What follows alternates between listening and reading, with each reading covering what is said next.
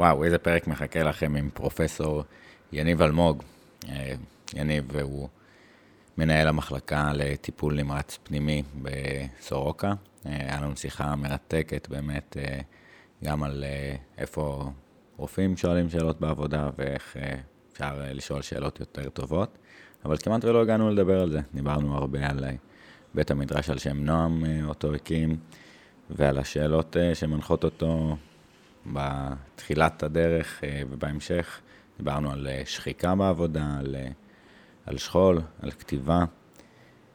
שיחה באמת ממש מרתקת, הפתיח קצת ארוך, מחכה לכם איזשהו שיר שיניב הקריא בסוף הפרק בתחילתו, ולאחר הפרק תבינו ככה את המשמעויות של המילים, למה הם נכתבו. כאמור, אה, מוזמנים להיכנס לאתר הפייסבוק שלנו, אה, פודקאסט שאלה טובה עם אסף פאול כהן. לפני כל פרק אני אפרסם אה, מהמשתתף הבא שיהיה אצלנו, ותוכלו לשאול אותו שאלות. מוזמנים לקחת חלק במסע הזה. אז אם שמעתם ואהבתם, דברו איתי. יאללה, מתחילים. תפילת האדם. במקום שבו יש צלילים, יש מי שברא אותם. במקום שבו יש צללים, יש אור שיצר אותם. במקום שבו יש געגועים, יש זיכרונות שהפעימו אותם. במקום שבו עלים נושרים, יש רוח המשיבה אותם. במקום שבו יש ייאוש, הייתה פעם תקווה. במקום שבו יש קולות, יש מי שיכול לשמוע תפילה. אתם מאזינים ל"שאלה טובה", פודקאסט על שאלות, עם אסף פאול כהן. טוב, אז ברוכים הבאים לעוד פרק בפודקאסט אה, שאלה טובה. כל פרק אנחנו נפגשים עם אה, מישהו שחלק מהעבודה שלו קשורה בשאלת שאלות. לנסות uh, לצאת יחד למסע, להבין מה הופך שאלה לשאלה טובה, איך אנחנו יכולים להיות שואלים יותר טובים, איזה סוגי שאלות יש. אה, ובכלל להציץ אה, ככה לטיפים מתוך הסיפור חיים של מי שאנחנו מדברים איתו, ובאמת להיות בהקשבה.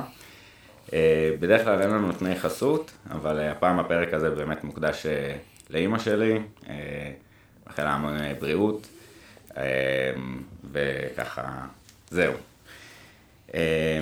אז לפני שנתחיל ונציג את האורח, אני מבקש ממך לבחור מספר בין 1 ל-85. 61. 61. מאיזה ספורט אתה נהנה אה, לשחק או לצפות בו? אה, נדמה לי ש... זאת אומרת, אם אני צריך לבחור אחד, הייתי בוחר כדורגל. אה, זה מתחבר לחוויות ילדות שהיו לי, איכשהו החיים הובילו אותי להיות, לחיות, לבלות שנתיים בברזיל. זה היה בתקופה, ב-1970, כשבעצם אותה נבחרת אגדית של ברזיל עם פלה וז'אירזיניו וטוסטה, אה, זוכים בגביע העולמי אה, בפעם השלישית. ואני כנער חי אז בריו, בריו דה ז'נרו, בקופה קבאנה. והחוויה הזאת של uh, הכדורגל הברזילאי עם ה... לא רק עם הווירטואוזיות הספורטיבית שלו, כן, היכולת כדרור ומסירה והשליטה בכדור המופלא, אלא כל החוויה האסתטית, התשוקה, הלהט, האהבה, שנמזגים ומתמזגים לתוך הספורט הזה, יש בהם משהו כובש, סוחף מאוד. ונראה לי ששם אה, התאהבתי בכדורגל אה, אה, באופן ככה יותר, לא יודע, יותר קרוב, אולי יותר עמוק. אני בכלל מאוד אוהב ספורט, אני בטח יכולתי לענות על השאלה הזאת עם עוד אי אלו ענפים, אבל אם אני צריך לבחור אחד הייתי בוחר כדורגל. ובכלל כדורגל הוא ספורט שמהלך קסם על העולם כולו. אפרופו שאלה טובה, זה נראה לי שאלה מאוד מעניינת. מה יש בכדורגל שמוציא מאנשים כל כך הרבה, כל כך הרבה אמוציות, כל כך הרבה כן. התמסרות, אה, רגש, בכי, זה אושר אקסטטי, זאת שאלה נורא, שאתה פחות פוגש את זה בענפי ספורט אחרים. אה, אה, יש אולי עוד אה, ענפי ספורט כאלה, אבל איכשהו מבחינת ההיקפים בעולם ועוצמת התופעה, זאת שאלה מעניינת, מה יש בספורט הזה שעושה אותו לכזה? כן, אני אגיד שלי עולה באמת אה, הסיפור שלי עם הפועל ירושלים והכדורסל, אה, אבל אה, המקום, אני חושב שמגניב, החיבור הזה הוא באמת מה שאתה אומר, חיבור רגשי, לפעמים שבטי, אתה רוצה להידמות למישהו, אח גדול או אבא או מישהו מהכיתה, ואתה בגלל זה אתה אוהד את בית"ר או אתה אוהד את חיפה. אבל הרבה פעמים זה החוויה האקסטזית הזאת, אתה פעם ראשונה במגרש והדברים האלה מסביב, השבטיות, ו... אה, ככה החיים שלנו גם מתנהלים לפי אה, מחזורים של אה, יום ולילה והורמונים, ככה יחסית סדור, וגם לפי ניצחונות והפסדים של קבוצה לפעמים, העוצמות האלה. ואני חושב שזה נחמד, זו יחסית שאלה שאנשים לפעמים מתבאסים שהם מגרילים אותה ב-85 שאלות, כי כביכול יומיומית קצת, פחות מראה איזשהו פיוט, וזה מגניב, כן, לאיפה שהבאנו את זה. ננסה ככה עוד איזה שתיים ונצלול גם אחלה, אני רק אגיד, אני רק אגיד ככה, אגיב טיפה לדברים שאמרת, שאני חושב שחלק גדול מזה קשור לשאלות של זהות. כלומר, לאיך אנחנו, אנשים, תופסים את עצמם ומה חשוב להם באפיון הזהות, ובמובן הזה הזיקה לקבוצה ולקהל של אוהדים מתכתבת מאוד עם שאלת הזהות. ואלמנט נוסף שקשור לזה, לא בדיוק אותו דבר, אבל בכל זאת קשור, נראה לי ברבדים העמוקים של הנפש, אה, קשור לרצון לאיזו כמיהה אנושית מאוד בסיסית, אה, להשתייך או להיות שייך למשהו שהוא גדול ממך. והגדול ממך, יש משהו בחוויית הכדורגל ובחוויית האוהדים שמייצר את התחושה הזאתי. אה, בכלל הרצון שלנו להיות, להשתייך לדברים שהם כאילו לאיזה קולקטיב גדול או לאיזה רעיון או תנועה גדולה, היא גם היא אה, שאלה חשובה שפוגשת את האדם אה, בהרבה מאוד מעגלים. לא, מטורף, אני ממש מסכים, אני חושב שמעבר להשתייכות והמעגל הזה שאתה מחפש, דרך גם לסובלימציה קצת להשתייכות הזאת, ללגיטימיות שלה, נגיד בגרמניה אנחנו רואים אה, שהנבחרת, אה, זה פעם ראשונה שהם אה, יכולים להרגיש חופשיים, להיות גאים שהם גרמנים, יש סלידה מלשאת את הדגל באירועים אחרים ואובר לאומנות, לאומיות, ובעצם בספורט כמה איזושהי סובלימציה. זה מעניין לחשוב איפה אנחנו, כי לפעמים, ואפשר לקחת את זה לשתי כיוונים, אני חושב שזה מעניין, יש סיפור של שיר של ויסלבה שימברובסקה, אה, של... אה, וואי, זה פדיחה, כי זה גם, אה, גם אתה אוהב ספרות וגם אתה רופא. אז כמות גידים מסוימת, כמות עצמות מסוימת, אני לא זוכר את המספר, בכף יד, יכולים לכתוב את פו הדוב או את מיינקאמפ. נכון. אתה יודע, מעניין שבחרת לקחת את השיחה לשם. אני לא יודע אם נגיע לזה במהלך השיחה שלנו, אבל בין יתר הדברים שאני עושה, אני גם אה, מוציא מסעות לפולין ומדריך ביד ושם. והשאלה, אחת השאלות היותר מורכבות ועמוקות שאנחנו עוסקים בהן במהלך התהליכים האלה, זה ההתבוננות, שוב פעם, להבדיל, הרבה הבדלות, אוקיי? זה לא דומה להיות אוהד של הפועל ירושלים, או של, אה, לא יודע, כל קבוצה שתרצה, או הפועל באר שבע, לא משנה מה, אה, לבין מה שאנחנו עומדים לדבר עליו כרגע, ובכל זאת, תהליך הנאציפיקציה של החברה הגרמנית הוא תהליך אה, מרתק, הוא תהליך קשה, הוא תהליך שהניסיון להבין אותו אה, מעמיד אותך או מאמת אותך עם שאלות מאוד מורכבות. אבל איך זה קשור לשיחה שלנו?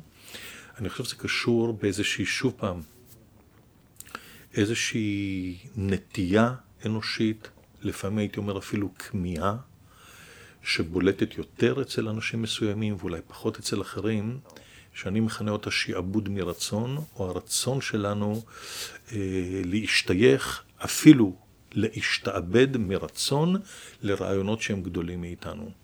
ונתפסים מאיתנו לעיתים, אני לא יודע מה, נשגבים או מרוממים או מה שזה לא יהיה.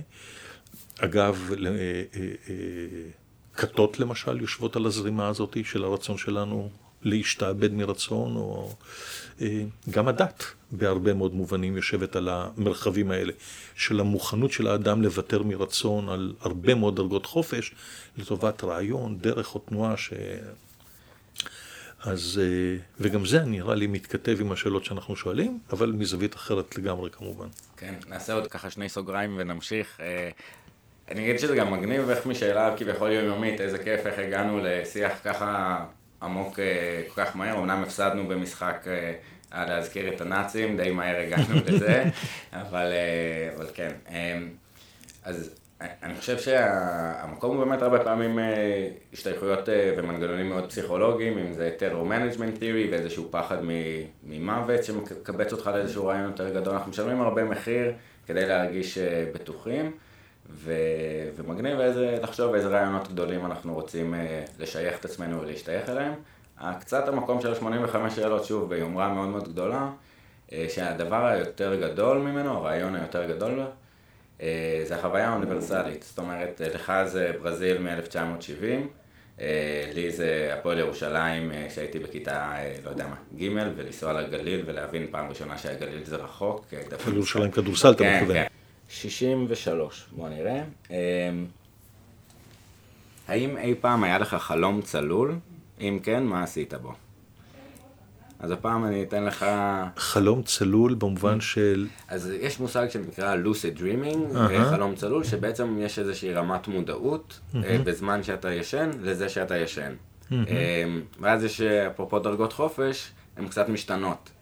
יש איזושהי פלואידיות של החוקים, וזו חוויה מגניבה. יש כל מיני שיטות לנסות לייצר את זה גם. להסתכל על השעון, הזמן הוא לא ליניארי בחלום, אז אתה יכול... להבין אולי שאתה בחלום, כל מיני שיטות כאלה. לי זה בא מ... אני אתחיל לענות, ואם יהיה לך תשובה אז מגניב. אמ, היה לי סיוט מאוד מוזר עם איזה אמ, שטן כזה מתוכנית אה, IR בבון, ואוקיי, היה סיוט מאוד אה, לא נעים בתור ילד קטן, ואז עוד פעם היינו בטיסה והיה חלום דומה. וזה התחיל אותו דבר, ואמרתי, אוי, אני, זה הולך להיות לילה נוראי, אני יודע מה הולך לקרות. ואז אמרתי, אה, אני יודע מה הולך לקרות, ואז אה, כן, אני עף, שוחה באוויר, זה הטריק שלי, ממליץ על אה, חלומות צלולים. היה לך חוויה דומה של איזושהי רמת מודעות יותר גבוהה בחלום? אני חושב שכן, אני חושב שכן. אה, היו לי...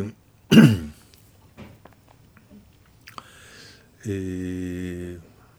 אני חושב שהיו לי כמה כאלה. על אחת אנחנו אולי נדבר בהמשך, נראה לאיזה כיוונים השיחה תתפתח. אה, אחת אחרת, אה, אני חושב שקשורה דווקא להוויה המקצועית, איזושהי סיטואציה, נקרא ככה, יותר בית חולימית, יותר יחידתית, עם איזושהי, כלומר, חוויית החלום הצלול, כמו שאתה מכנה אותה, אותה לוסיד, אה, זה, הייתה קשורה דווקא לסטינג יותר מקצועי, או שקשור לחיי מקצועיים. אז ש... היה משהו ששינית במהלך החלום, שיכולת לדעת שאתה חולם? מה בעצם רצית לפעול בחלום? אני לא זוכר את זה ככה, אני יותר זוכר אה, אה, איזושהי התכתבות שלי או דיאלוג שלי עם עצמי, האם אני חולם או האם זאת המציאות, אני, האם אני מודע לזה שאני כרגע חולם, או מה בעצם קורה, לא פעם אגב כשאנחנו מתעוררים מחלומות לא נעימים. אה, זאת אגב לא, אני לא יכול להגיד שזאת הייתה חוויה בהכרח לא נעימה, אבל היא כן טיפלה ב, או עסקה בחוויות עמוקות שיש לי עם, עם, עם מה שאני עושה, אה, אבל לא פעם כשאנחנו מתעוררים בכלל, יש תחושת הקלה, כאילו וואו, אה, כמה טוב שזה היה חלום, כן? אה,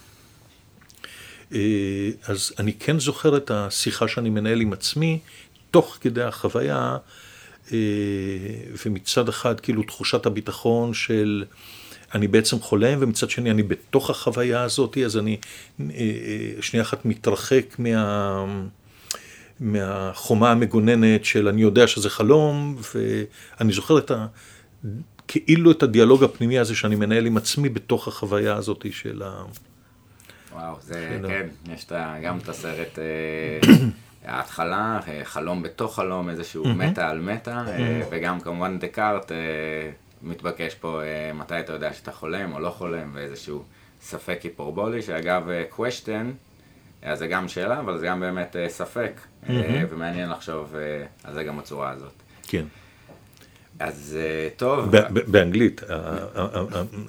נכון.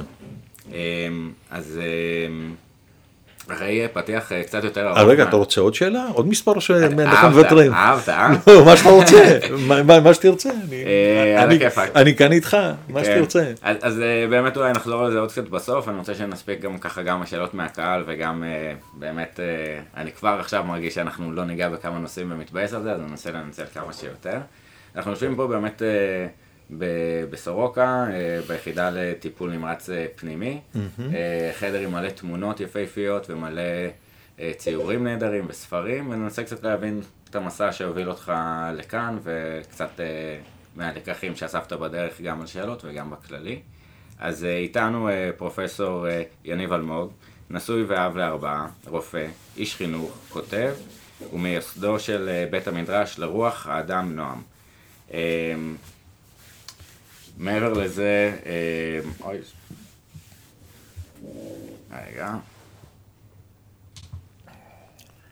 אז איתנו אה, פרופסור אה, יניב אלמוג, נשוי ואב לארבעה, רופא, איש חינוך, כותב, ומייסדו של בית המדרש לרוח האדם נועם. אה, משנת 1988 הוא מנהל את היחידה לטיפול אה, נמרץ פנימי, 98. 98. יושב ראש ועדת הקבלה לבית הספר לרפואה בן גוריון, מעניין מאוד. אה, עד לפני שנתיים. עד לפני שנתיים, אבל מגניב, נדבר על זה, אוקיי. גם, גם שאלות מתקיימות שם. בשמחה, אה, שאלות גדולות מתקיימות שם. למד רפואה וסיים ב-1988 באוניברסיטת בן גוריון, אה, אחר כך התמחות בהדסה עין כרם, התמחות על בג'ון הופקינס, סופר מעניין, אולי נגיע גם לדבר על זה. אה, אדיר, איזה כיף. וכאילו זה נורא, אתה יודע, זה מרשים בגדול הכותרת וה, והדברים, אה, ונורא אהבתי באמת את הרגל ש, שפתחנו בה את השיחה, שבאמת ברמה פרסונלית, אה, לב אל לב כזה. אה, אז נתחיל אולי במסע אחורה לבאר שבע, מתחיל ללמוד אה, רפואה אה, כסטודנט. אה, מה משך אותך לתחום של רפואה? כן. אתה יודע, זה, אה, אפרופו ההתעכבות שהתעכבת מקודם על ועדת הקבלה, זה מעין שאלה קלאסית כשמראיינים בוועדת הקבלה על בית ספר רפואה, זה למה אתה רוצה להיות רופא, או מה אתה עושה פה וכך הלאה. אה, אה, לא יודע, כל מיני שאלות כאלה, שאגב, אני פחות מתחבר לשאלה הזאת, אם נגיע לדבר טיפה על, על כל הרעיון של ועדת הקבלה, אז אולי נעסוק בשאלה הזו.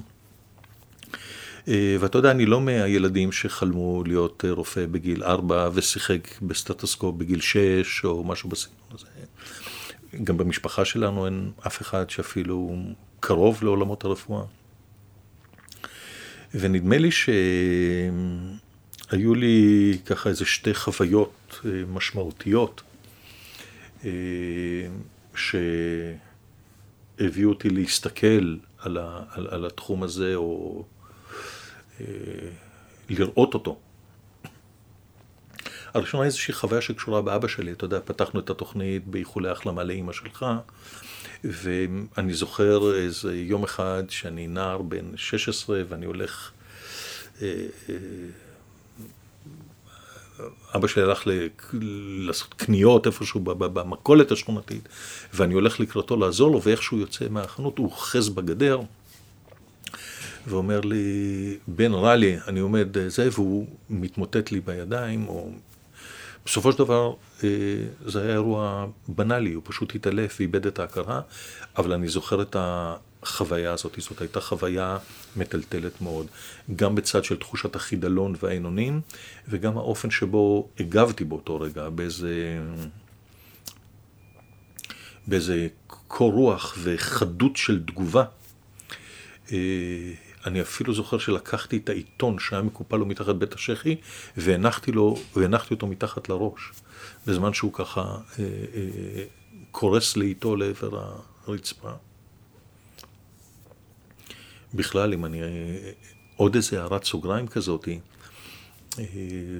יש הרבה דרכים לחלק את העולם, לכאלה ולכאלה, לכאלה וכאלה.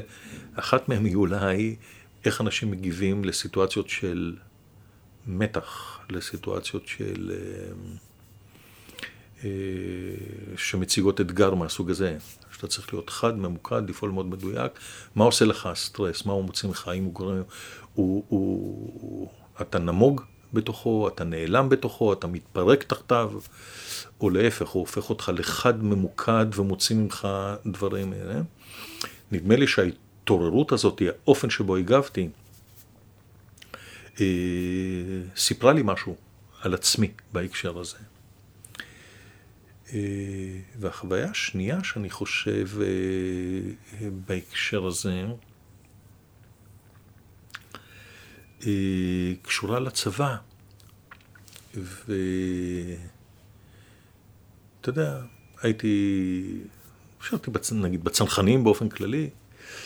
אני גם, באופן כללי. כן, בלי להיכנס עכשיו לכל מיני כן, פרטים. ואני רואה כל האימונים וכל העניינים וכל הבלגנים, זה היה התקופה של, ה, נגיד, פחות או יותר ה... הפתחלנד, בואכה מבצע ליטני, מין כאלה, זו התקופה שבה אני הייתי בצבא.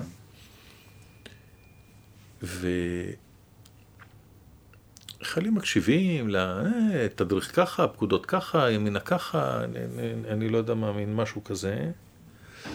אה, אבל הכי אכפת להם איפה נמצא הרופא. והיה משהו בעוצמה, ה, נגיד, החיובית שיש לה, זה, שהביא אותה רגע להסתכל, תשמע, הנשק, הפה, הכל, הזה, המפקדים, הימינה, השמאלה, המפות, אבל איפה הרופא? איפה נמצא ה... אתה יודע, אה, אה, כשעשיתי את התנועה לעבר הרפואה, אני לא חושב, מה זה לא חושב? מובן שלא ידעתי ולא הבנתי לעומק את כל מה שאני יודע להגיד היום. אה, על כל מה שיש לעיסוק הזה להביא איתו. אה, בגדילה, בצמיחה, בנגיעה בחיים, בכל המכלולים שהיום אני רואה אותם אתה יודע, באופן הרבה יותר שלם, הרבה יותר עמוק, זה גם נשען כבר על 30 או 40 שנה. אבל אם אתה שואל על חוויותיי כאיש. צעיר שמחפש את דרכו וזה, נדמה לי ששתי החוויות האלה אה, מאוד קרבו אותי אל ה... אני חושב שבאמת המקום של הרעיונות לפעמים אנחנו רוצים את המוטיבציה באיזשהו טקסטבוק uh, אנסר כזה, אבא שלי היה ואני יודע ואני למדתי ואני מוכן לזה ובאמת להציל חיים וגם מדעי, איזשהו textbook כזה. אבל אה, בסוף, ו, וזה לא מנבא כל כך, ואני מבין אולי אה, את הרתיעה, אני חושב שחוויות מפתח כאלה שהן אה, מעצבות התנהגות באמת, יש ספר נורא מעניין של גד יאיר, אה, חוויות מפתח נקודות מפנה אני חושב, נשים לינק.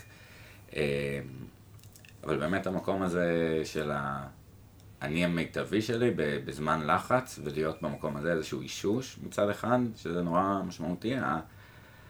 אה, אבל אה, אני אגיד כאילו שהכי ליימן זה הכי פשוט, אני כל פעם שאני מדבר עם רופאים או סטודנטים לרפואה ומספרים לי ככה מה הם לומדים, אותי זה שולח למקום של, זה כושפות, זה פשוט קסמים, זה מגה, אם היינו, לפ... לאיזה כיוון אני מגיע.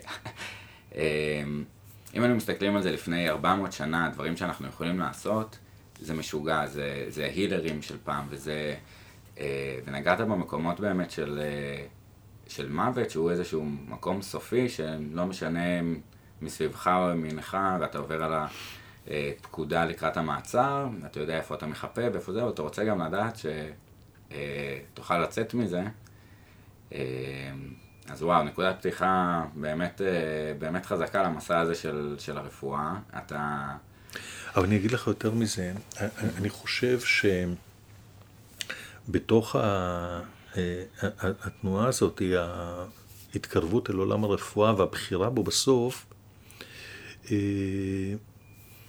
אני חושב שזיהיתי בעצמי איזה קול פנימי, איזה...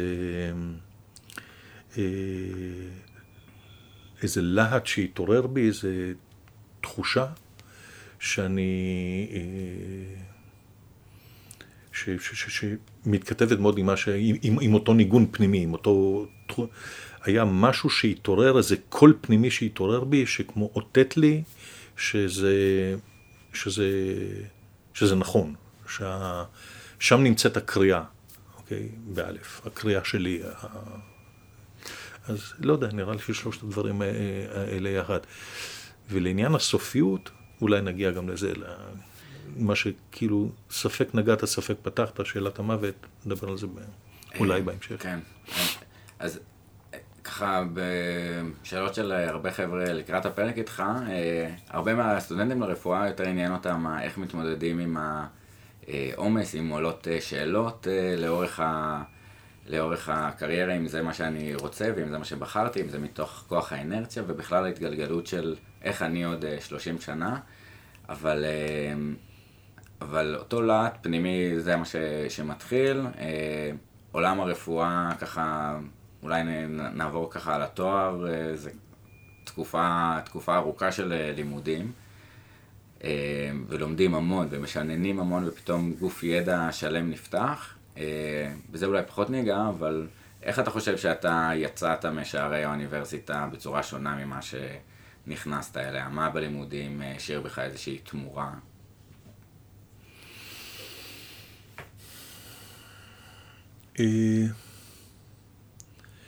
קודם כל, באופן כללי, אני זוכר את חוויית הלימודים, אבל לפני, ש... כדי שאני לא אשכח. Okay. אני כן. תכף אתייחס לשאלה שלך.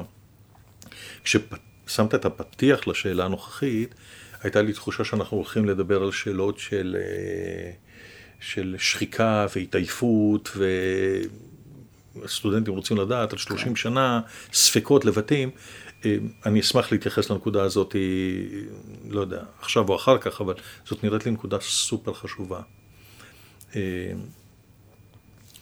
ולשאלה שלך, אני לא יודע, אני לא זוכר כרגע לומר שהייתה לי איזו חוויה מאוד מכוננת מזה, אבל בכל זאת אני כן אומר אה, שאני מאוד אהבתי את תקופת הלימודים. אני נמצא המון במגע עם סטודנטים, המון, בתוך כל.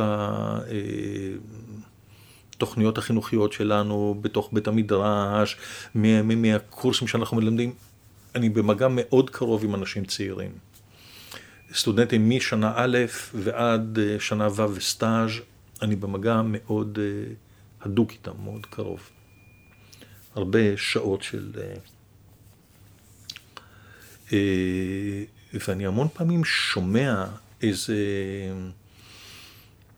עייפות וכעס וציניות ולעג ומרמור אה, וזה קריאה תחת הנטל, לא אצל כולם כמובן, אה, והבחינות זה איזה מין משהו נורא כזה שצריך איכשהו לגמור אותו. זה לא הייתה חוויה שלי בלימודים, הייתה לי חוויה נהדרת. אני מאוד אהבתי את תקופת הלימודים.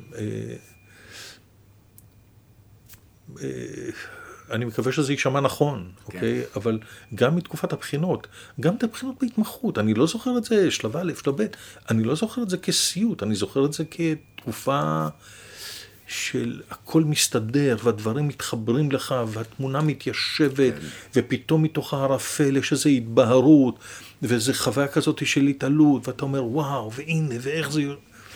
והייתה לי חוויה בסך הכל... אה, נהדרת אה, במובן הזה, ואולי, שוב פעם, לא יודע כמה זה ממש עונה לשאלה היותר מצומצמת ששאלת, אני כן אומר שאני זוכר את החוויה שלי במחלקה פנימית, בסופו של דבר הלכתי הרי להתמחות בחוויה פנימית, גם כן בתור איזו חוויה כזאת שהרגשתי את אותו איתות שדיברנו עליו מקודם.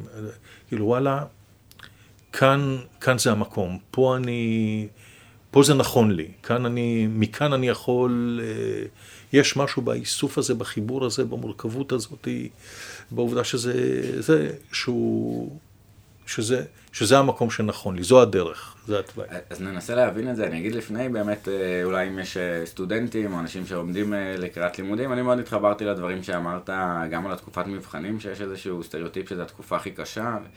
והמקום שהסימונים נופלים ופתאום הקורס וכל מה שהגעת, make sense, ויש לך ידע אמיתי בעולם, וגם החופש של באמת לקחת תוך כדי הסבב הזה ולהגיד, איזה יופי במה אני מתעסק, ואיזה זכות גדולה. אה, דיברנו על, אה, על, אה, על השואה, בסדר, אנחנו לא ננצל אותה יותר מדי, אבל לא מזמן יהודים היו במצב מאוד מאוד קשה, ותראו איזה יופי והזכות של כל אחד מה שבחרת, סוציולוגיה, רפואה, מתמטיקה, משפט כושי ולופיטל, איזה כאב ראש, אבל איזה קסם ואיזה יופי, אז ככה, יאללה, לתת לפעמים חיוך, מגניב. אמ, אז אני חושב שגם מעניין ה- ה- המסע הזה בדרך, יש לנו המון המון אה, שבילים שאנחנו יכולים אה, לקחת, או שאנחנו הולכים ביניהם אה, בכוח האינרציה, ו- והמקום הזה של ההתמחות הוא איזשהו צומת מאוד משמעותית ל- ל- לרופאים. באמת אחרי תקופה מאוד ארוכה, וכבר מגיל צעיר, מאיזה שנה ב', כל הזמן שואלים במה אתה הולך להתמחות. אה, תוכל לשתף קצת בחוויה שלך, ב- כן, בבתים? אני- אני אני אוכל בשמחה, אני רק, ואני אומר בהקשר הזה בכל זאת להתחבר גם קצת אולי לשאלה הקודמת, גם לנוכחית ואולי לסעיפים מתוכם. אני חושב שכל התהליך הזה וכל הבחירה הזו מתכתבת באופן עמוק מאוד אה, אה, אה, עם שאלת האותנטיות ועם היכולת שלנו להתבונן אל תוך עצמנו אה, ולשאול את עצמנו אכן אה, שאלות נוקבות. אה, ולא לעשות את הדברים מתוך אנרציה ולא מתוך פחד ולא לחיות ליד אלא לחיות את, אוקיי? זה נשמע אדיר, איך עושים את זה? וה, וה, והמסע הזה, אגב, אפרופו בית המדרש, שבטח עוד נגיע אליו, שמבקש מאנשים רגע אה, אה, להתבונן אל תוך עצמם ולעשות, אה, במובן הזה, לבחור להיות אנשי אמת, אוקיי? ולחיות, אה, אה, או לבחור את הדרך כשהם נאמנים למי שהם. נדמה לי שאם אתה אה, מספיק קשוב ואתה מצליח לעשות, קשוב לעצמך, כן? קשוב בכלל, אבל כרגע בשיחה שלנו, ואתה אה, עושה את הבחירה מתוך מי שאתה, אוקיי? אה, ואתה יודע, אה, דע לך שכל רואה ורואה יש לו ניגון, את, את, את, את, את הניגון שלך, אה, השאלות האלה הן גם מתבהרות, זה גם נעשה יותר קל, וגם שאלת שלושים השנה הופכת להיות שאלה יותר פשוטה. אני רואה מסביבי הרבה מאוד אנשים שאני חושב שלא היו בתוך תנועת עומק כזו, ואחר כך בסוף, האמת הזו, האמת הפנימית הזו, שהתעלמו ממנה או לא פגשו אותה, באה לתבוע עמך חשבון. היא בסוף תשיג אותך.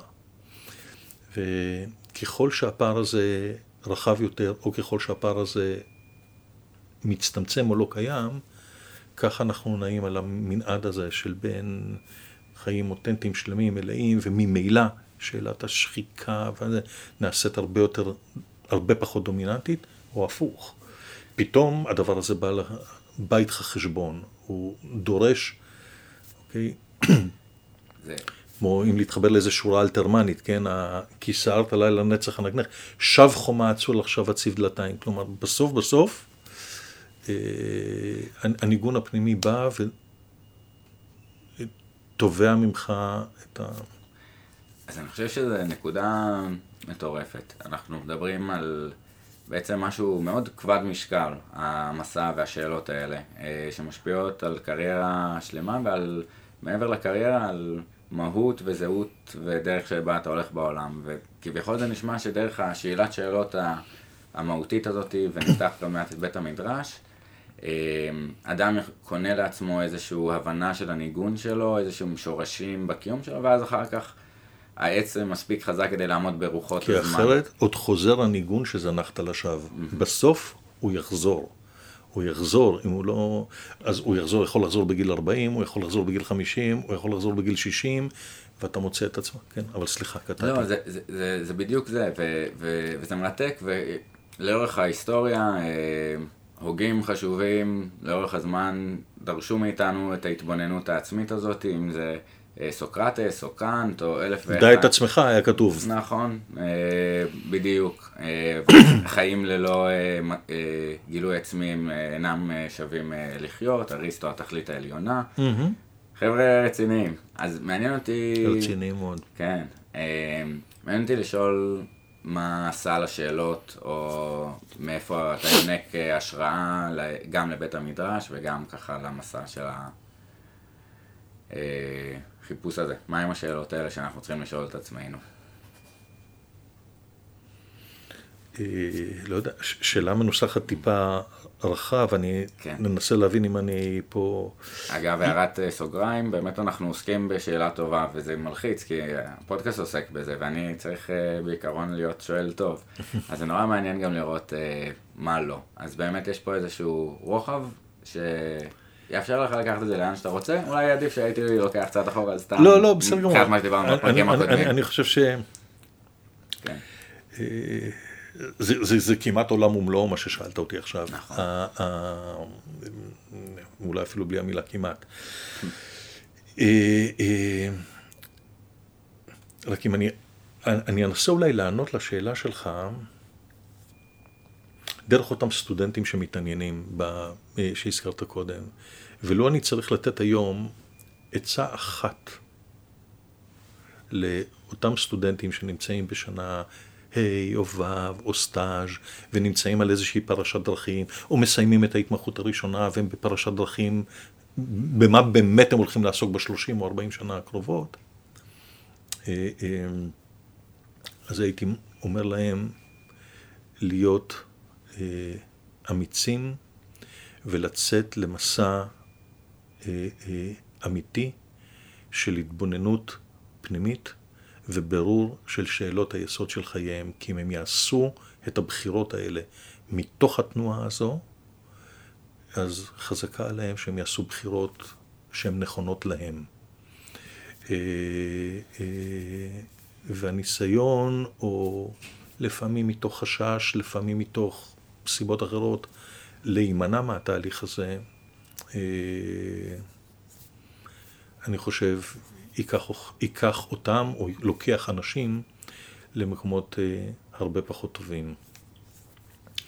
אז אה, לא פנימית או כירורגיה או גניקולוגיה, זה לא מה שחשוב. לו דרכנו עכשיו, אני הייתי אומר משהו לאותו אנשים שנמצאים בפרשות הדרכים האלה של חייהם, אז זה מה שהייתי אומר להם לעשות. ולעניין בית המדרש, שקצת נגעת בו, ככה שאלה הזמינה, אני אומר שבית המדרש, לרוח האדם נועם בגדול,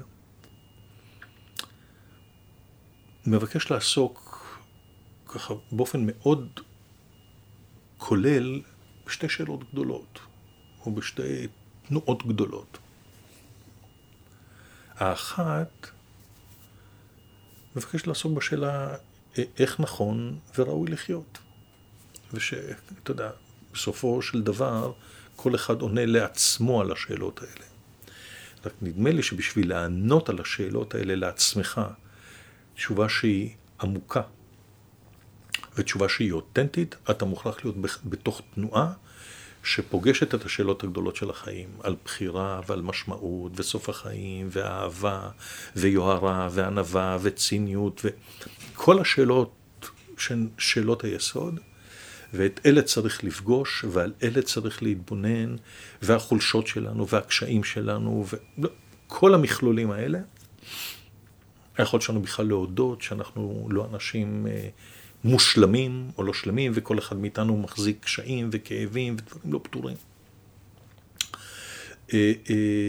אז זאת תנועה אחת שהיא תנועה מאוד גדולה, מאוד בית מדרשית, והפלטפורמה הזאת של בית המדרש, מעגלי השיח, בדרך כלל סביב טקסט, שמזמינים את השיחה הזאת ומאפשרים להדהד את המחשבות, הוא, יש לי אחלה סיפור על זה בשבילך, אפשר? בטח, זה הפורמט, אדיר. תשמע, תשמע.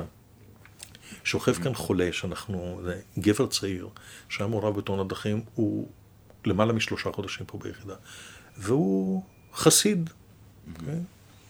כי מהקהילה, מאחת מהחצרות החסידיות הלא מאוד גדולות, אבל היה מעורב בתאונת דרכים היה המון זמן על מכונת לב ריאה, על מכשיר אקמו, מאוד מאוד. והוא, אה, לשמחתנו, אה, אה, התאושש, והיום הוא כבר יושב בכורסה ויכול לנהל שיחה, ואתמול, בערב, שבע בערב, לפני שאני הולך הביתה, אנחנו כל הזמן אומרים שנלמד דף גמרא ביחד, זה, הבאתי את מסכת אבות, פרקי אבות, ולמדנו יחד. והתעסקנו במשפט, הרי שם מסכת אבות מהגדים, מהגדים כאלה, ציטוטים של אנשים, כן, על שלושה דברים העולם עומד, זה משם, תורה עבודה, ויש שם אחד שאומר, עשה לך רב וקנה לך חבר, או קנה לך ידיד. ותהיתי יחד איתו, מה זה לקנות חבר? מה... קונים חבר? מה פשר המשפט? והוא הציע לי פרשנות. שקנה זה גם עט. מכשיר כתיבה. ויש משהו בתהליך הכתיבה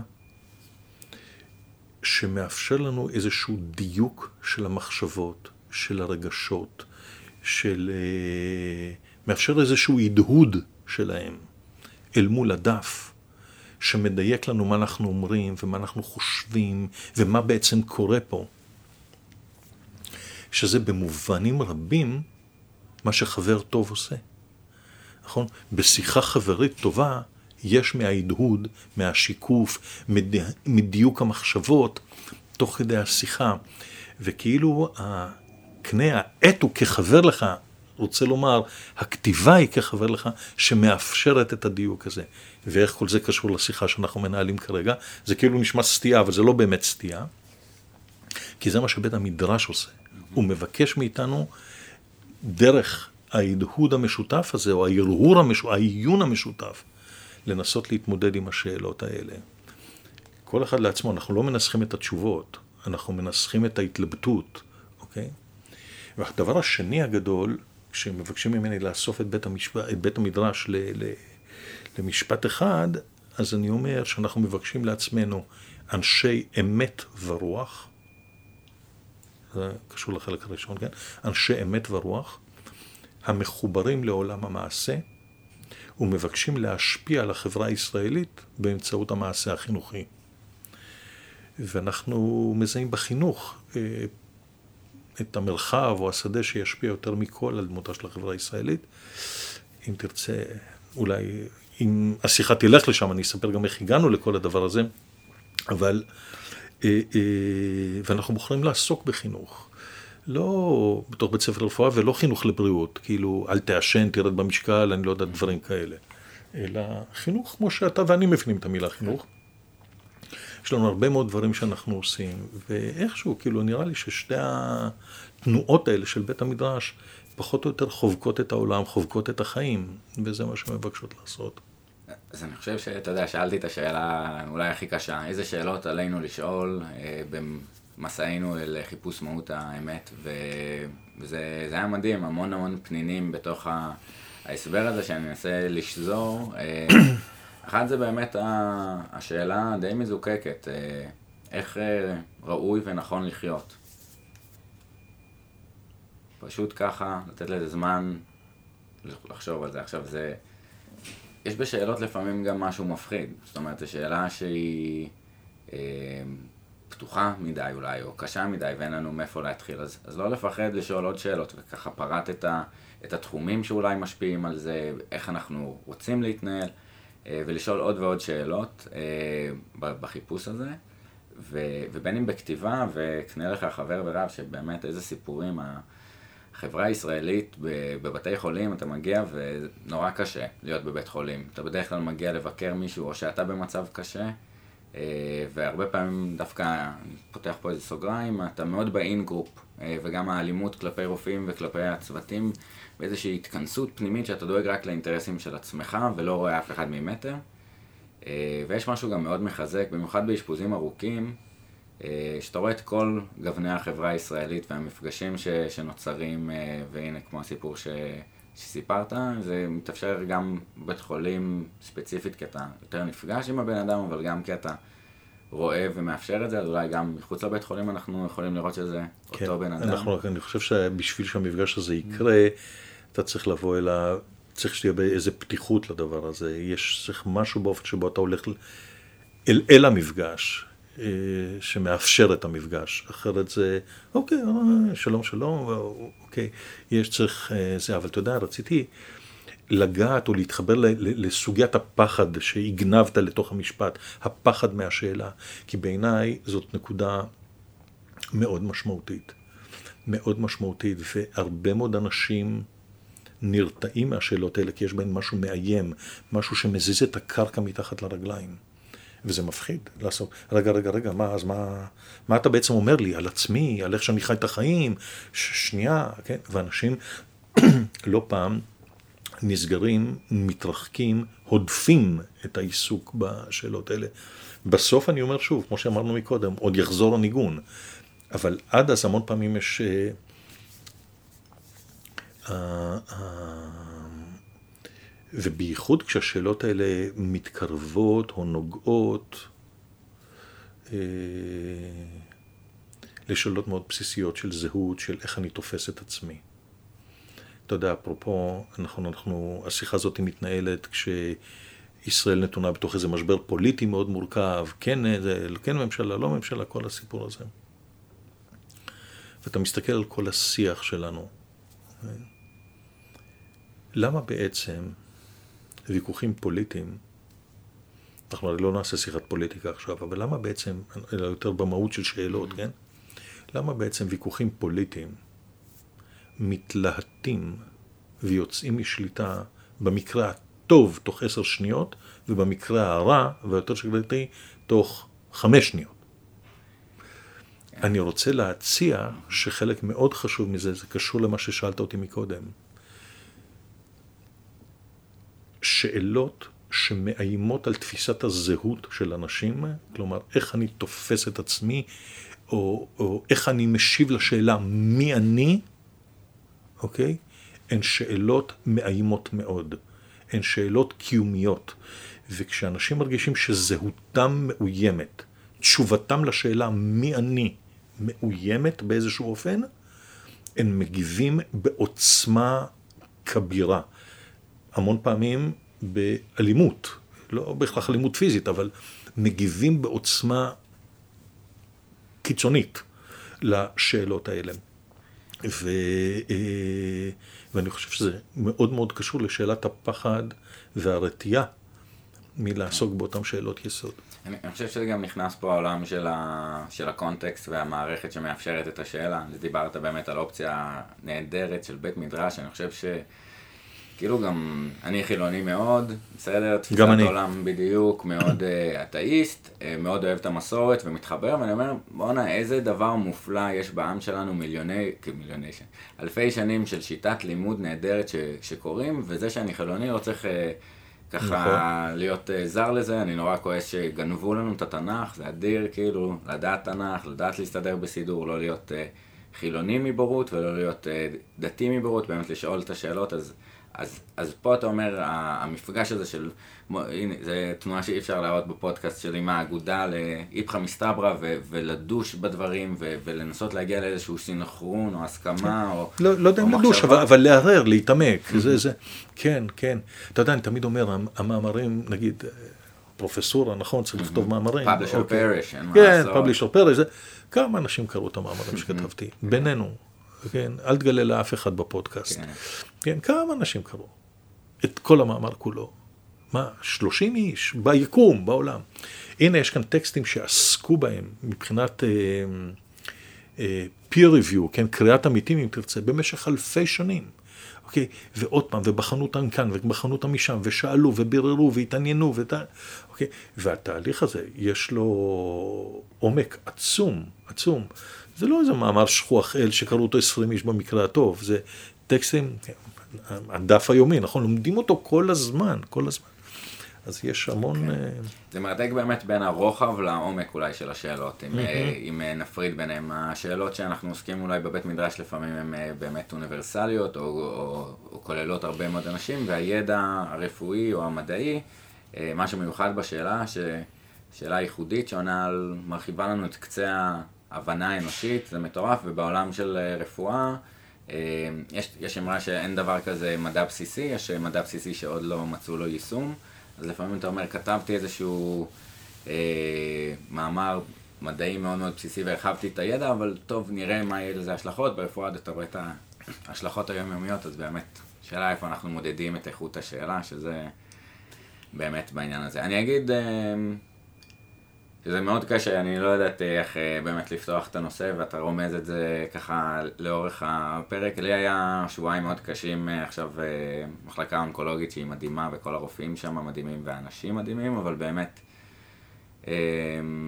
לחזות בתפר קשה בחיים של מעבר בין חיים למוות, וההשפעה של הסביבה הקרובה והמשפחה, באנשים שם במחלקה, ו...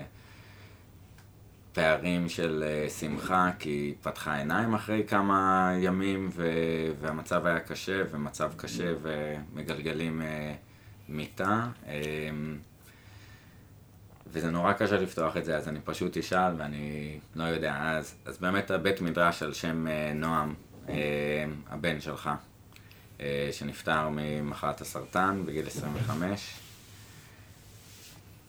חוויה מטלטלת שגם אה, יצרה איזושהי תמורה ושינוי בעולם, אבל לפני שכבר הקדמנו ודיברנו על בית המדרש, אבל אה, איך עוברים את המסע הזה? אתה כרופא שרואה את זה ביום יום ומנסים לטפל במי ש... שאפשר, ללוות אה, את נועם בתהליך הזה?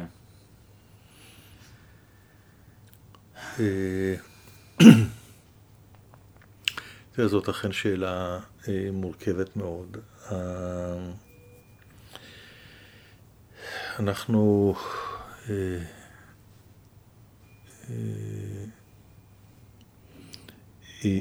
איבדנו את נועם, או נפרדנו מנועם לפני עשר שנים, עוד מעט, עשר שנים, אכן מסרטן, אגב, באותה מחלקה שאתה כרגע זה, אי אפשר אה, להראות בפודקאסט, אבל מה שאתה רואה פה, יש גם במחלקה שם את החולצה הממוסגרת הזו, אה, שנתנו למחלקה. והתהליך וה, אה, הזה וכל מה שקרה בעקבותיו אכן הוציא אותי למסע... זאת טלטלה שקשה מאוד לתאר אותה במילים. הוציא אותי למסע גדול של חיפוש ותהייה וספק וברור והרבה מאוד עיסוק בשאלות אה, ונדמה לי ש... נדמה לי שהתנועה הזאת, אה, ההתמודדות הזאת, כל מה שקרה סביב נועם, אה, הוליד הרבה דברים, אולי שניים שמאוד קשורים לשיחה שאנחנו מנהלים כרגע, אז האחד זה בית המדרש, את בית המדרש של רוח האדם, קראנו לו נועם, אבל בית המדרש של רוח האדם נועם הוא לא... הוא לא רק הוא, הוא לא מפעל הנצחה במובן המקובל של המילה, זה לא אנדרטה. Okay? אוקיי? לבית המדרש יש קול, ויש לו תוכן, ומהות, ודרך, והוא היה מחזיק את מה שהוא מחזיק, גם אם השם נועם לא היה מופיע בסופו. אבל נועם נוכח בכל הווייתי ובכל מה שאני עושה. אה, ובמובנים עמוקים הוא גם במובנים עמוקים ורבים, הוא גם ההשראה לבית המדרש ולתנועה הזו. אה, אז, אז, אז, אז אחד הוא בית המדרש, והשני, הייתי אומר, זה החזרה שלי לעולמות הכתיבה. אה, אני חזרתי לכתוב, אבל הפעם לא כתיבה מדעית. אה, חזרתי לכתוב אה, שירה, אה, סיפורים קצרים וטקסטים עיוניים. אה, והכתיבה הזאת הייתה ועודנה מאוד מאוד נוכחת בחיי. יצא כבר ספר אחד שלי של שירים ודיסק של שירים שלי שהולחנו, וואו. יחד עם מיכה ביטון, עשינו מסע משותף מרגש מאוד. מפרז געגועים, קראתי לספר הזה. יש בו אגב שתי מסות ו... שחובקות שירים. אה, יש ספר שירה שני שעומד לצאת לאור עוד... אה, אה, עכשיו יצאו קבצי הסיפורים הקצרים ואחר כך הספר. אתה יודע, אני תמיד מספר, זה גם כתוב בפתיחה של הספר, שכשהיו שואלים אותי בכיתה ג' מה אני רוצה להיות כשאני אהיה גדול, אפרופו, כן, למשל, אתה יודע, אני הייתי עונה משורר. ומבוגרים היו צוחקים, כאילו, ספק באיזה פיקחון מציאות ציני, וספק בכאילו, מה, מבוכה אולי, אני לא יודע, מהתום הילדותי שמשתקף בתשובה הזאת. אה, וכתבתי, הייתי כותב אז, אני זוכר את אה, סבא שלי המנוח, היה מסתובב בארנק עם כל מיני שירים שהייתי כותב בכיתה ב' או משהו כזה. ו... והנה, תראה, קרה מה שקרה, ומצאתי את עצמי חוזר חזרה אל אותו עולם שלם אה, שהיה עצור בי, נראה לי גם בעין, גם באלף. עצור ועצור, והדבר הזה קרה. והתחיל תהליך של אה, כתיבה, ואני, הוא עד היום תופס מקום אה, מאוד משמעותי. כן.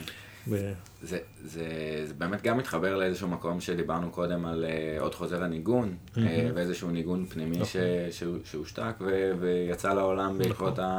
הטראומה הקשה הזאת. יש כאילו באמת החוויה הזאת היא משהו מאוד מאוד מטלטל ושם בפרופורציה הרבה פעמים את שאר הדברים, לוקח זמן ואיזושהי משקפת חדשה לעולם.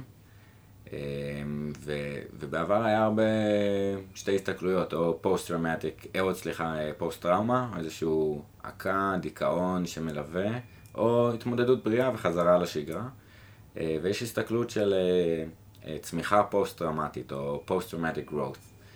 אמ, באמת הסתכלות על, על החיים בצורה עננה, על אה, found appreciation of life, אה, איזושהי משמעות מחודשת, אה, קשרים יותר חזקים, אמונה, יצירתיות, שבאמת ככה מייצרת את זה, וזה, מתוך הנקודות האלה מאוד קשה לראות, זה בורות עמוקים בנפש האדם להיות שמה.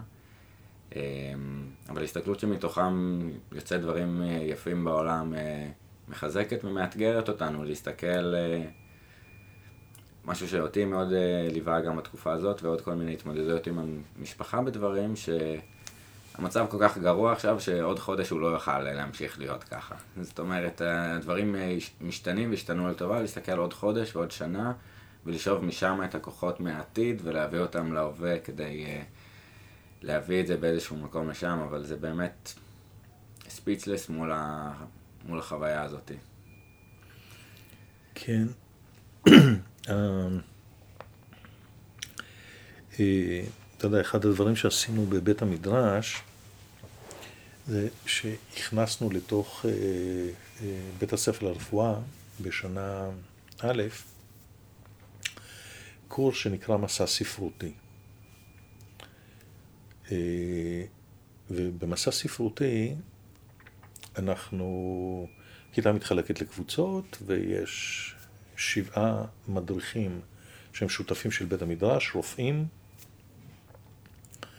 אה, אנחנו עוסקים בשאלות יסוד חשובות. חלק מאלה שמניתי מקודם ועוד אחרות. דרך טקסטים.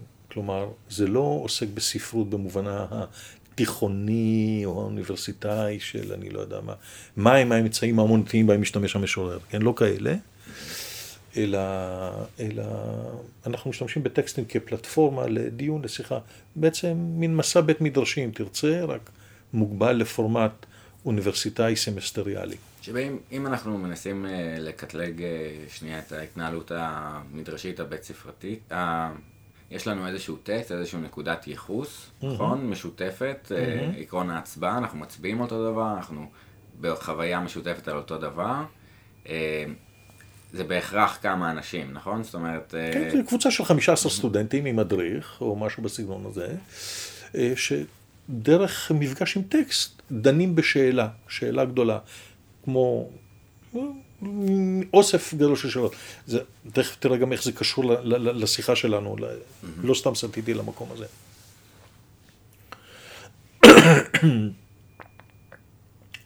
ו... ו... אגב, בעיניי, חלק מהסטודנטים, אולי אפילו הרבה מהסטודנטים, בשנה א' קצת פחות מתחברים לקורס הזה, פחות מבינים מה אני רוצה מהם. בעיניי זה קורס חשוב מאוד, אה, אפילו הכי חשוב שיש להם בשנה א'. הם קצת, חלק מהסטודנטים אולי יתקשו להתחבר למה שאני אומר כרגע, ומהרבה סיבות בעיניי זה קורס מאוד חשוב, או הזמנה מאוד חשובה, גם הזמנה וגם אפשרות. אבל אחד המפגשים עוסק בשבר ותיקון. בשאלת השברים בחיינו והיכולת שלנו אה, לצאת לאיזשהו מסע של תיקון, כן, גם במובן המקובל של המילה איחוי השברים, אה, אבל אה, איסוף הפיסות, אבל גם תיקון במובנה אולי היותר עמוק ורחב של המילה. אז עוסק בשבר ותיקון. ובתוכו יש טקסט אחד מתוך A Woman's Book on Grieving, שאנחנו משתמשים בו, בה, הוא מופיע במערך, בחומרים, שזה, שאומר שבכל שבר, כן, בכל כאב, אובדן, סבל, יש גם ברכה זרה. והשאלה הזאת היא, מהי הברכה הזרה הזו? אה, קשה למצוא, לאבד ילד. אה, היא שאלה חשובה מאוד. האם אכן יש ברכה זרה? מהי אותה ברכה זרה? מהי ההתגלות של אותה ברכה זרה? יכולים להיות לה רבדים גלויים ויכולים להיות לה רבדים סמויים. אבל ההצעה הזו או ההזמנה הזו אה, להבין שגם בתוך, לא יודע אם להבין, אלא שגלומה האפשרות בתוך שבר גדול, שתהיה בו גם ברכה זרה, היא, אני חושב, אה, הזמנה מאוד חשובה. אני מסכים ממש. זאת אומרת, השאלה הפתוחה הזאת של אה, מה השיעור שלי באיזשהו מקום, או מה, מה הרווח שאני... אני אתן פה חיבור בין כמה עולמות אסוציאטיביים ששאלו לי, באמת באומנות יפנית, אה, כשכלי נשבר, אז מתקנים אותו, ובאיזשהו מילוי של זהב אה, שמאחה את השברים. יש משהו שנשבר וחזר, שהוא יותר ממה שהוא היה קודם.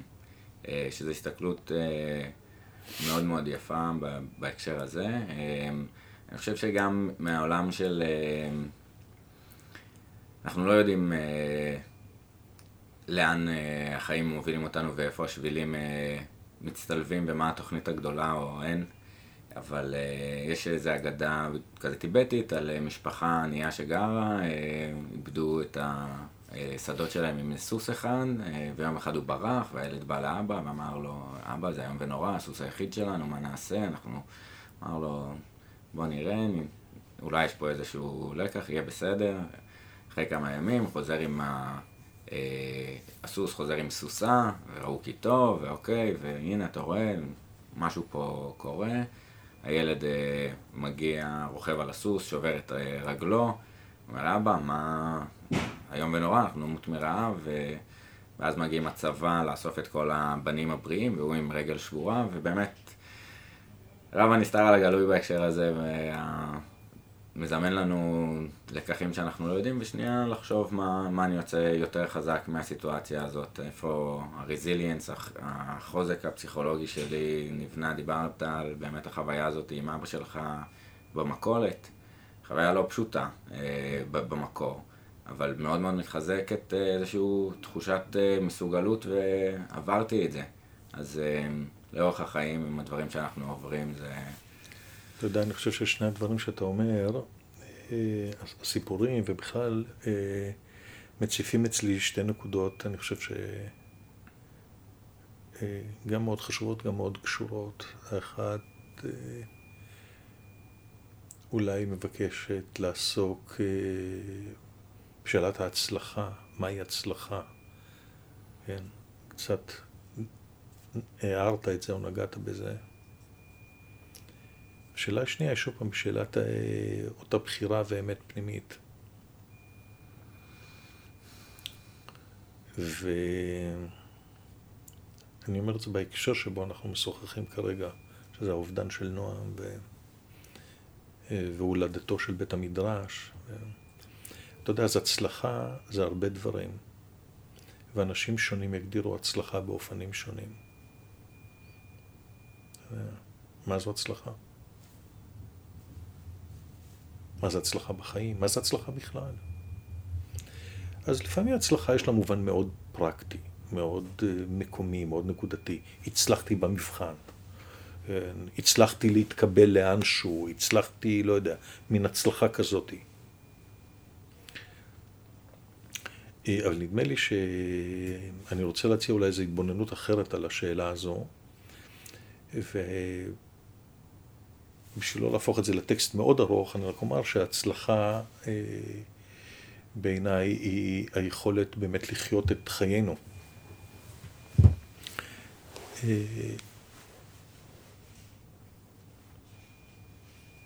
מתוך איזושהי נאמנות למי שאנחנו, וכל יום להיות מעט יותר טוב ממה שהייתי אתמול. אז אני אה, ככה קיצרתי איזו טענה טיפה יותר ארוכה, שכתבתי אותה באיזושהי הזדמנות, אה, אולי נגיע לדבר על זה, אבל הבחירה הזאת היא להיות בתוך תנועה שאנחנו מנסים להיות אנשים יותר טובים, היא הצלחה מאוד משמעותית בעיניי. היא אולי המובן הכי עמוק והכי שלם של המילה הצלחה. ואפרופו אה, מדרש חסידי וסיפורים, מספרים על רבי זוסיה. אה, ככה, אחד הסעיפים של תנועת החסידות שמתחילה בבעל שם טוב ומתפצלת להרבה מאוד קבוצות, שהוא כאילו על ערש דווי מדבר עם תלמידיו ואומר, אתם יודעים, כשאבוא בפני שמיים וישאלו אותי למה לא הייתי כמשה או כשמואל, על כך יש לי תשובה טובה. איני במעלתם של משה ושמואל. אבל אם ישאלו אותי למה לא הייתי זוסיה, על כך לא תהיה לי תשובה. ואני חושב שלהיות אה, זוסיה, אה, לחיות את חיינו באופן ששקט, שלם, עגול, נאמן למי שאנחנו, זאת אולי הגשמה במובן העמוק, אה, והיא חלק מהתנועה להיות אדם טוב יותר. מדהים, זה כאילו גם באמת אה, כל התורה על רגל אחת באיזשהו מקום. אני מאוד התחברתי למקום, גם דיברנו על הפחד מהשאלה של מי אני, ואני זוכר גם בטיפולים פסיכולוגיים שלי, שזה נורא תקף אותי אחר כך. תהליכים, הייתי צריך את הזמן שלי לאבד את זה עם עצמי, ועוד אה, ארוכים, ארוכות uh, השנים. Uh, אבל איזשהו, לפעמים כשאנחנו מסתכלים על האני האידיאלי, או עושים השוואה כלפי מעלה למישהו uh, שהוא יותר טוב מאיתנו, יותר מוצלח, מעורר בנו איזשהו חרדה. והמקום שאמרת של... אה, הפער הזה, אפשר לצמצם אותו בליצור אותו מהאני של אתמול. להיות mm-hmm. יותר טוב מהאני של אתמול, בצעדים mm-hmm. קטנים, mm-hmm. מהמקום הזה mm-hmm. לגמרי. אני כאילו מרגיש שקצת חטאתי לעניין שאמרתי, וזה בעיניי יפהפה. אה, אמרתי, רופא, רופאים שואלים שאלות בצורה מעניינת, איך הם מטופלים, איך הם... חושבים אחר כך אה, בתדריכים על מה השתבש ומה לא, ואלף ואחד אה, דברים, ועם ווטסון, אה, איך רופאים ישאלו שאלות יותר טובות. אבל אה, אני חושב שזה יפהפה, וזה כאילו חלק מה, מהמתנה או איזושהי חצי אמירה, אה, ש, שהרופא הוא קודם כל אדם, אה, והוא מביא הרבה מה, מהחיים שלו למקצוע, אבל מהותו אדם, ונגענו בדברים פי אלף חשובים ומהותיים מבחינתי, אז... אז זה נפלא. אבל אני חושב שגם בצד המקצועי, היכולת לשאול שאלות קשורה למקום הזה, היא קשורה לאיזושהי רגישות, אבל שוב פעם, במובן העמוק של המילה רגישות. הקלינאות, היכולת שלנו לדעת מה יש לחולה, קשורה, היא כמובן נשענת על ידע, כן, היא, זה לא מנותק מכל הקשר, אה, זה מקצוע שקבלת ההחלטות בו היא מבוססת ידע. אז, אבל... אז באמת, אה, נחרוג מהזמן, אני אקצר, נראה איך עושים. רגע, זהו, נגמר לנו הזמן, וואלה. לא, מבחינתי יש מלא זמן, אה, אז נמשיך. הזמן אף אבל אני אומר... בוא נחלק את זה קצת, אה, חילקת לצד המקצועי אה, ולצד הפרסונלי ולחיבורים ביניהם, אבל הצד המקצועי זה בעצם זה איזושהי אופטימיזציה של שאלות שיפיקו ידע מבדיל, כדי להגיע לאיזושהי הבחנה ושיטת טיפול, זה הרי מדובר בפרוטוקולים, איך זה עובד הצד המקצועי של שאלת שאלות של רופא? אז זהו, שרציתי להגיד על זה, שאני חושב שגם פה, בצדק, אה, כשאתה אומר מהי שאלה טובה, יש לה מכנים משותפים ויש לה מכנים ספציפיים. מכנים משותפים, נגיד, לצורך השיחה נקרא להם אוניברסליים, שאלה... אה, אוקיי, ורציתי להגיד שבתהליך הזה של אה, הגעה להבחנה, להבין מה יש לחולה, לבחור את הטיפול הכי נכון, הוא, הוא, הוא אכן נשען על ידע מקצועי, אבל בוא נניח רגע לידע מקצועי, כי זה לא משהו שאנחנו נוכל לעסוק בו עכשיו, ותשתית הידע היא חשובה לדיון. זה לא... שזה רק, רק שנייה, אני אעצור, דיברנו בפרקים קודמים הרבה פעמים על בעולם שבו הידע הוא אוניברסלי ודוקטור גוגל וויקיפדיה, אם אנחנו יכולים, אנחנו צריכים לעסוק כך בתוכן אה, ואולי לא רק בשאלות הטובות, אם יש איזה מחשב שרופא יוכל. אה, ו- ואני חושב שזה מה שיפה, והיה שיחה מדוקטור גורן גורדון, שאנחנו צריכים להחזיק בראש כמות ידע משמעותית כדי שנוכל להתנהל בעולם ולייצר את השאלות החדשות האלה, אה, וככה עוד חיזוק נכון. למקומו של הידע לא רק במחשב, אלא אצלנו בתוך נכון. הקלבסה. אז, אז זה פן אחד, אבל okay. זה אוקיי. פן שהוא יותר, הוא יותר פשוט, הוא יותר, אה, לא רוצה להגיד טריוויאלי, אבל הוא יותר פשוט, מסד הידע. שם הוא יותר קונקרטי, אפשר, אפשר אגב גם לבחון אותו כמובן, אפשר אולי למדוד אותו, ידע, יש איזשהו בסיס ידע. וזה אגב נכון, שסיטואציות מסוימות שעולם הרפואה מזמן לך, בשביל מי שיודע אותן, זאת יכולה להיות שאלה טריוויאלית, ובשביל מי שלא יודע אותן, אה, אה, זה יכול להיות איזה הר בלתי מושג, משהו, אה, מכשול בלתי עביר, אוקיי? נגיד חולה מגיע עם איזשהו אוסף של תסמינים או דברים, בעיות שהוא מציג. אה, ואם אתה מכיר את הישות הזו שהחולה מציג, אתה אומר, אה, קוראים לזה X, ובתסמונת X יש א', ב', ג', ד', הנה, בדיוק מה שקורה פה. למי שלא מכיר את תסמונת X, לאחד את כל הדברים שהחולה מציג, הופך להיות בעיה בלתי פתירה. משהו שייקח לו המון זמן לפרק ולהרכיב ולבנות ולהבין ולהגיע להבחנה. אז אכן עולמות הידע הם אה, חשובים מאוד, זה הבסיס שבאמצעותו ובתוכו אנחנו מקבלים החלטות. אבל אני רוצה להאיר איזו זווית נוספת שהיא בעיניי נורא חשובה והיא מתחברת לשיחה שלנו. ואני חושב שזה קשור ליכולות ההקשבה, לענווה ולרגישות. ו... רגישות, אתה יודע, אנשים משתמשים המון במילה רגישות. אני לא בטוח שכולנו מתכוונים לאותו דבר כשאנחנו משתמשים במילה רגישות. אז אתה יודע, יש רגיש... למה אתה מתכוון? אז, אז, אז יש רגיש, אה, אני לא יודע מה, אני נפגע בקלות, ויש רגיש, אני בוכה בקלות בסרט, ואנשים מבינים במילה רגיש כל מיני דברים. אה, אבל אני רוצה אה, להשתמש במילה רגישות במובן של איזה... תבונת הלב, איזושהי יכולת אה, לזהות אה, דקויות ומרמזים אה, עדינים, אתה יודע, לאה גולדברג מדברת על אור בשולי הענן, נכון? אותו אור שנמצא באזור הדמדומים והוא מלא גווני ביניים ודקויות.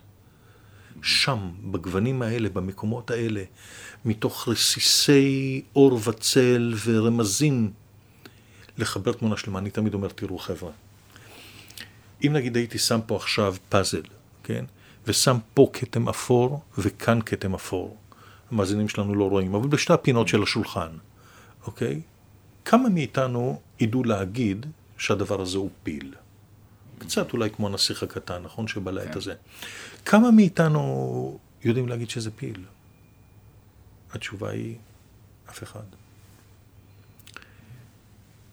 כשכל הפאזל עומד וחסרה החתיכה האחרונה, אני רואה, לא יודע, יש לך ילדים? כן, יש לך...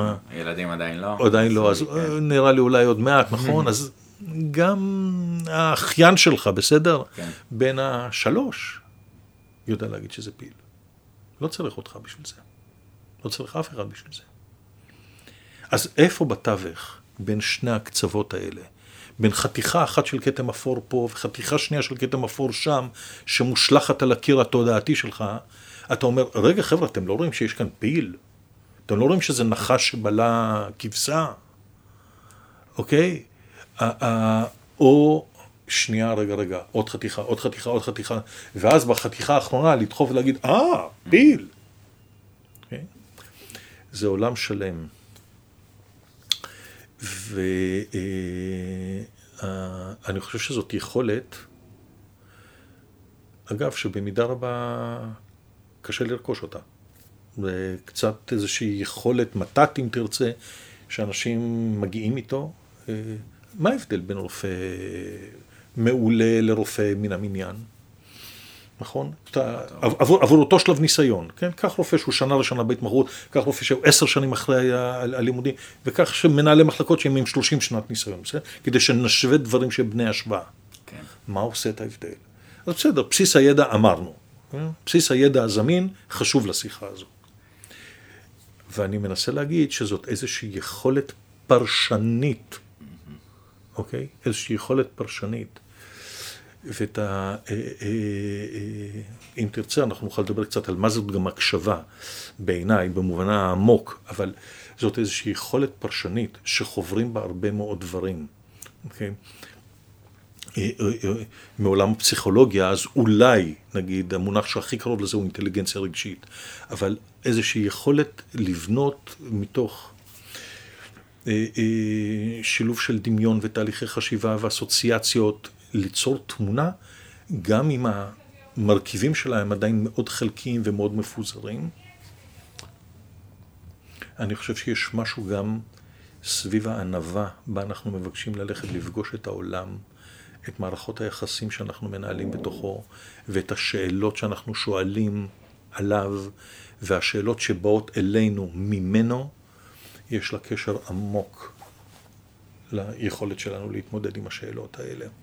לא חושב שיש לנו זמן להרחיב לעומק את הרעיון הזה, איך הענווה קשורה לכאן, אבל נדמה לי ש... כן. ואני רק רוצה להגיד שה... שהיכולת לפתח את הדבר הזה, אפרופו למה בעיניי כל כך חשוב לעסוק, ב- בין היתר, למה כל כך חשוב לעסוק במדעי הרוח, בזמן שאתה לומד להיות רופא, ובזמן שאתה ממשיך להיות רופא ואתה אמור להמשיך לגדול, לצמוח ולהתפתח כרופא. משום שאותה יכולת חמקמקה שכרגע דיברנו עליה, שהיא לא ידע נטו, שהוא אלגוריתמי וממוחשב ונורא קל להגדיר אותו, אלא אותה יכולת פרשנית, שהיא הרבה יותר מעורפלת, היא הרבה יותר, הרבה פחות ניתן לדייק אותה. אה, אה, אם יש דרך, אני חושב, לפתח אותו, לרכוש אותו, לטייב אותו, היא קשורה מהעיסוק במדעי הרוח, לא מלפתור משוואות אה, ולשאול איזה רכבת אה, תגיע ראשונה או איזה בריכה תתרוקן קודם, אוקיי? אני חושב שזה גם הרבה באינטרדיסציפלינריות. זאת אומרת, יש בכל האוניברסיטאות את אה, אבני פינה, או איזשהו משהו שמכריחים ללמוד את הדבר שאתה לא לומד.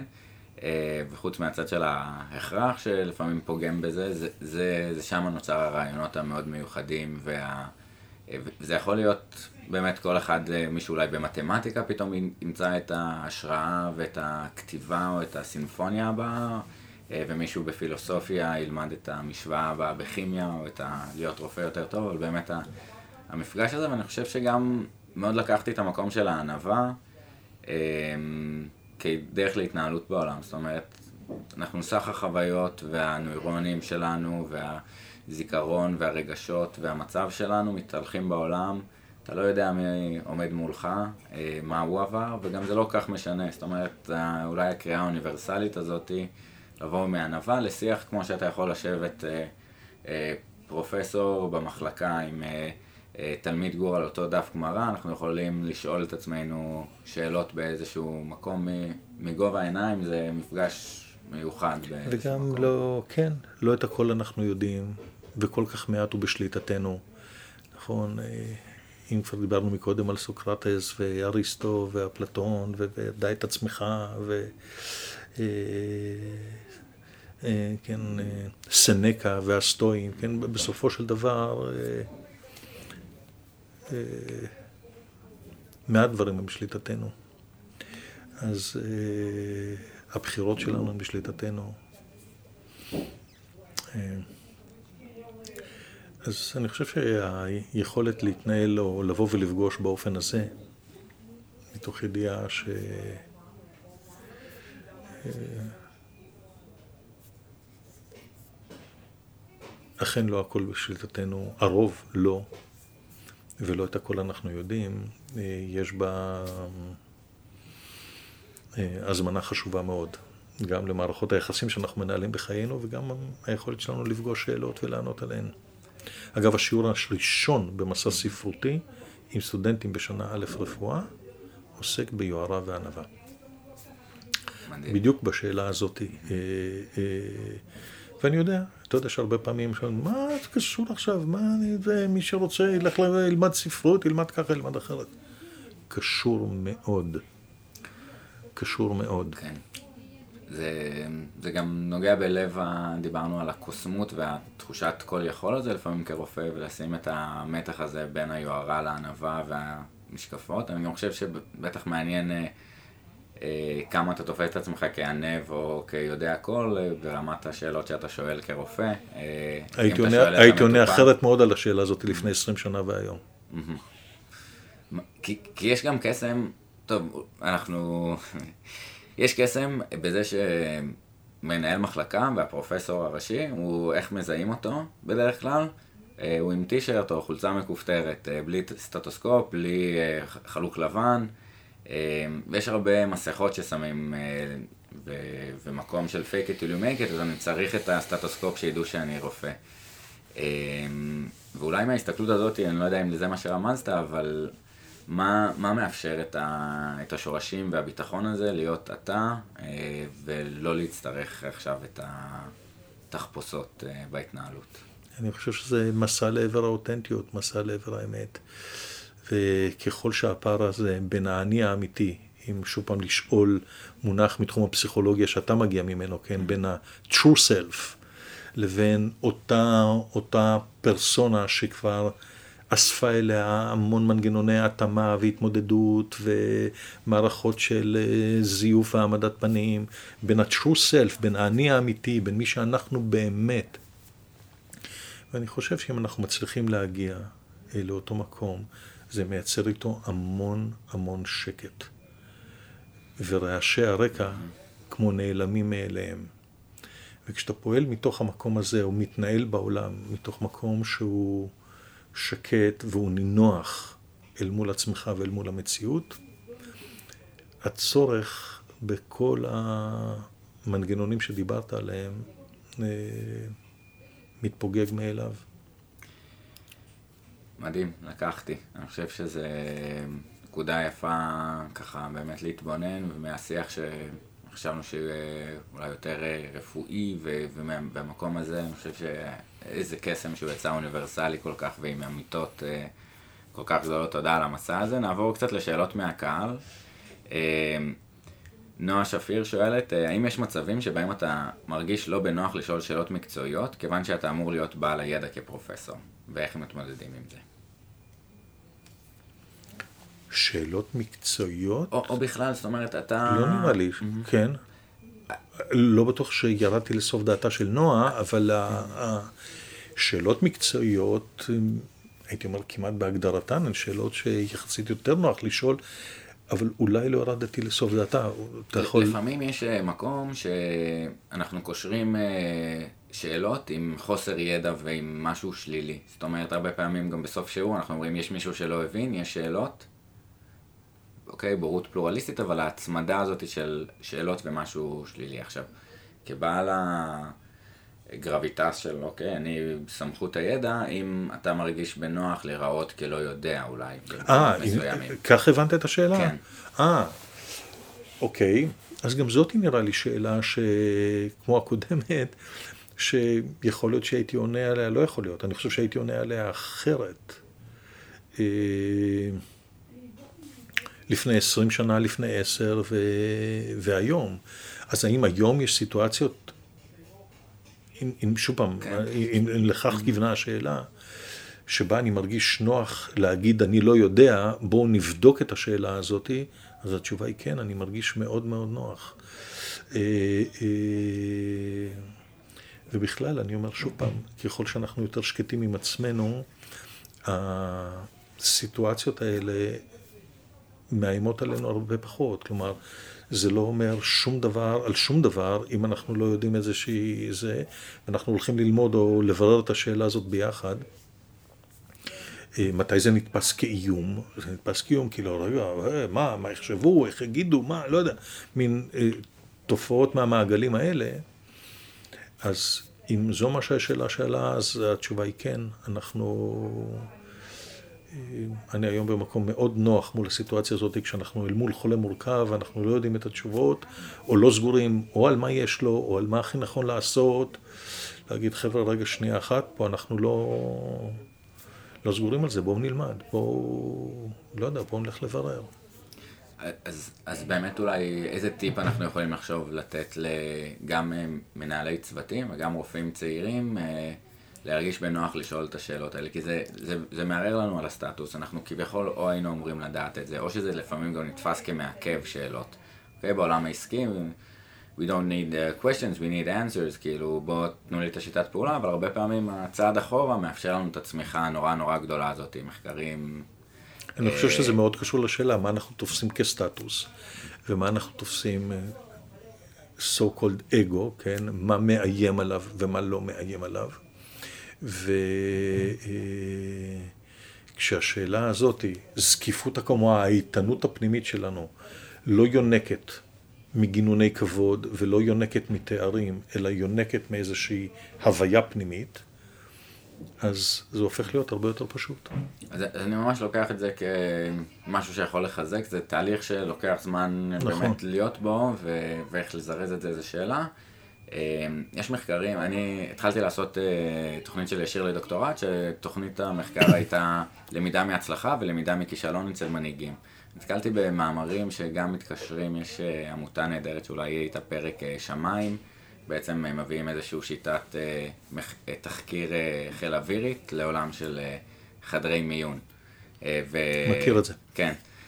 אמ, אז, אז אני מדבר קצת אולי על הביטחון הפסיכולוגי, איך אנחנו מאפשרים צוות שמודה בטעויות שלו, אה, אה, מרגיש בנוח אה, להעלות אה, סימני פער. אנחנו רואים, היה, אוקיי, נעשה ספוילר לתוצאות אחר כך, אני אשים לינק, אה, אבל מעניין אותי לשאול אותך, איך מייצרים סביבה של אה, רופאים שיותר מתייעצת, יותר שואלת בין אם את החולים, בין אם את עצמם, אה, אולי טיפול יותר במרכיבים סביבתיים, פחות אה, דיברנו הרבה על הסקיפות קומה של הנפש. אה, אם היית יכול לתת טיפ לאנשים, הצידה על הדרך.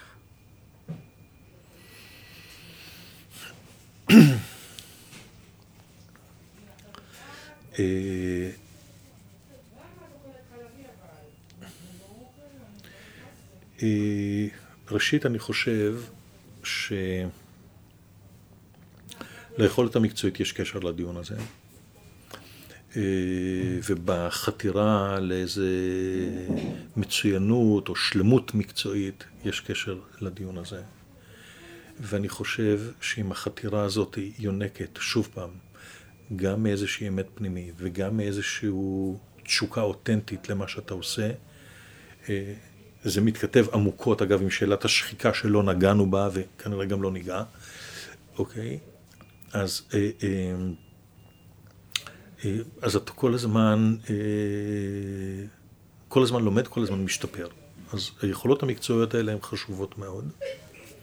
אתה צריך להיות מקצוען וצריכים להיות טובים במה שעושים. אוקיי? הדבר הזה אה, גם משרה ביטחון אה, וגם מזמין אה, כל הזמן לימוד מצד כולם, להיות כל הזמן, להמשיך לגדול. יש טקסט נפלא של גורדון, עדה גורדון, שעוסק בשאלה מי הוא איש חינוך. הוא כותב אותו לרגל הפתיחה של האוניברסיטה העברית. ו... אז הוא אומר שם הרבה דברים על ההבדלים בין הוראה לבין חינוך, לא הגענו לעסוק בזה בכלל, יש לי, אני חושב, מחשבות על זה. אה, אבל בין היתר הוא אומר שהבבואה הכי משמעותית, הכי משמעותית, שאיש חינוך צריך לייצר לתלמידיו ומתלמדיו, היא היותו הוא כל הזמן בתהליך של גדילה, צמיחה והתחדשות תמידית. זוהי הבבואה הכי חשובה. אתה יודע, גם על, גם על דוגמה אישית הייתי רוצה לדבר איתך, משום שדוגמה אישית, כולנו מסכימים שדוגמה אישית זה נורא חשוב, נכון? אבל גם דוגמה אישית מתכתבת עם שאלת הענווה והאותנטיות מאוד בעיניי.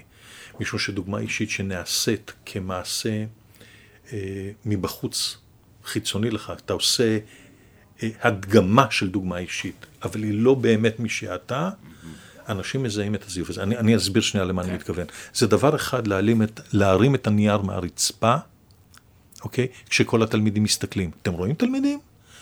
צריך להרים את הנייר מהרצפה. כמה מאיתנו מרימים את הנייר כשאיש לא מסתכל? נכון. כמה, זה דבר אחד ללטף את המצח, או להגיש כוס מים לחולה כשאני כאילו, היה לנו הפרופסור מנהל המחלקה מסתכל, וזה דבר אחר לעשות את זה כשאף אחד לא מסתכל, אוקיי? לפער הזה אני קורא פער האותנטיות. ואת פער האותנטיות העולם מרגיש. אנשים מרגישים מתי אתה פועל מתוך עצמך באמת, ומתי אתה מעמיד פנים שאתה עושה משהו. ופער האותנטיות הזה הוא פער קריטי. אז זה חלק אחד של תשובה לשאלה איך אנחנו מייצרים אווירה כזו או אקלים. זה כל המרחב שכרגע דיברנו עליו. כן. השני אה, קשור שוב פעם לאותה נינוחות אה, אה, לא מאוימת. אז, וכשיש נינוחות לא מאוימת, כן. זה איחול מאוד גדול של התנהלות בעולם באיזשהו מציאת מקום ו- ושליחות שהלוואי לכולם. אני מאוד לקחתי את המבחן כשאף אחד לא מסתכל. אה, אני מעביר גיבושים בצבא, כבר שומעים, אה, חפרתי להם על זה, אבל באמת לראות מישהו עושה משהו ליד המפקדים כדי להרשים, מול כן, לקפל כן. את הציוד שאף אחד לא רואה, כן, זה כן. שמיים וארץ. יאללה, יאללה, יאללה, חבר'ה, בואו, בואו, בואו, צריך לערוף פה את הכל, כן, כן. בדיוק, כן, כן, כן. שבוע ומשהו כן, ש... כן. אמ, אז, אז אני חושב שגם אותי זה שלח הרבה למקומות של growth mindset, של אינטל, של אנחנו נסיים. של... אה, שבאמת המניה עלתה ב-300% מאז המנכ"ל החדש אה, סאטי נדלה, שבאמת הביא את המקום של הלמידה וההתמקצעות ו- ולתת את, ה- את המקום הזה לגדול ולצמוח. אה, מאוד התחברתי לעניין של האותנטיות והדוגמה האישית של מורים, אולי באמת מהמקום... לא רק של מורים, לא, של כולם. נכון, אבל אני לקחתי את זה משם, שנייה של... אה, ש, שזה בסדר לא לדעת, כאילו כמה שזה חזק לתת לאנשים, אה, ולהודות בעניין הזה, הפגיעות, לצאת למסע, שאלה אותנטית, להביא את, ה, את המקומות האלה. ובזה זה לא נגמר, אני חושב שמתחברים לזה גם שאלת היכולת לבנות אה, שותפויות. וצוות משת... משותף שיש לו מטרה, כן. יש עוד אלמנטים בתוך השיחה הזאת שלא כן. נראה לי שנוכל להגיע אליהם. קצרה, זה באמת אולי נצטרך לעשות עוד איזה פרק בהמשך. אם תרצה שיחה אחרת, בשמחה. אז, אז שתי שאלות אחרונות. אה, באמת אה, איזושהי הזמנה פתוחה שלך להתייחס לעניין השחיקה, יש פה כמה שאלות שאני לא אקריא אותן, של שלומי, של יוחאי. אה, ששואלות על שחיקה? כן, ש, ש, שבעצם מתעניינות במקום של הבחירה המחודשת של רופא, אבל איזה צידה לדרך ככה להתמודד עם השחיקה של המשמרות של 28 שעות, אז... במערכת חינוך, אה, בריאות שאנחנו שומעים שהיא קורסת וקשיים ולא משלמים מספיק, והמצוקות היומיומיות. אז אני, תראה, קודם כל, יש ימים קשים ויש רגעים קשים שאתה אה, אה, עייף, מחוק ומתוסכל. יש רגעים בתוך התורנויות, שאגב הם חלק קצר מכל תקופת ההתמחות. מכל תקופת החיים המקצועיים. Mm-hmm. פרק ההתמחות בחיים המקצועיים נמשך ארבע שנים, אם אתה תתמחות שש שנים, אז שנייה אחת בתוך פרספקטיבה של ארבעים שנה זה חלק יחסית קטן. אה, אז יש רגעים קשים מאוד גם שם, אה, גם אה, כשהתנדבת לצנחנים או לסיירת או איפה שלא היית ונורא רצית והיית מוכן לתת את הכל, בקילומטר ה-80 כאבה לך אלונקה וכאבה לך זה והתמודדת, כן? כלומר העובדה שמאוד רצית או באת מנכון, אה, לא מייתרת או לא מזלזלת או לא מקלה ראש גם בחוויות הקושי. אז זו אמירה אחת, לעיתים זה באמת קשה. וכמו שאני אוהב להגיד, שוחות היומיום של החיים הן מורכבות. דברים שנאמרים בתוך החדר הממוזג וקל מאוד להסכים עליהם, כשהם פוגשים את מציאות החיים, הם לעיתים נראים אחרת. אה, אבל אם אני רוצה באמת להתייחס לשאלת השחיקה, אז קודם כל אנחנו, כן, יש רגעי שפל ויש רגעים קשים בתוך הדבר הזה. אז איך מתגברים, או איך בכלל מדברים על... בגיל 50 או 60 איך אתה לא מחוק לגמרי? אני חושב שגם זה אה, קשור לאותן שאלות, מאיפה אתה פועל, מאיפה... כן. אז אני אומר שוב פעם שאני חושב שכשאתה אה, אה, פועל אה, ונע מתוך מקום שהוא באמת מי שאתה ומחובר ל...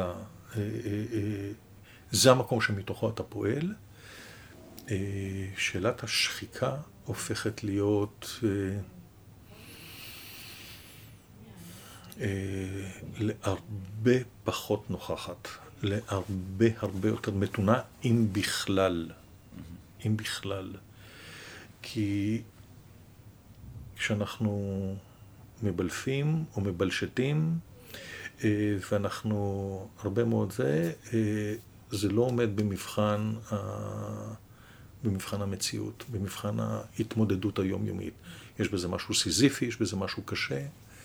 לעומת זאת, כשאתה פועל מתוך מקום שלם ואמיתי, אז הקושי הופך להיות אה, למשהו שהוא חלק מהדרך, וקצת אולי באיזשהו מקום מתחבר לשאלה של כן נהנים מהמבחנים או, לא, או מתקופת הלימודים.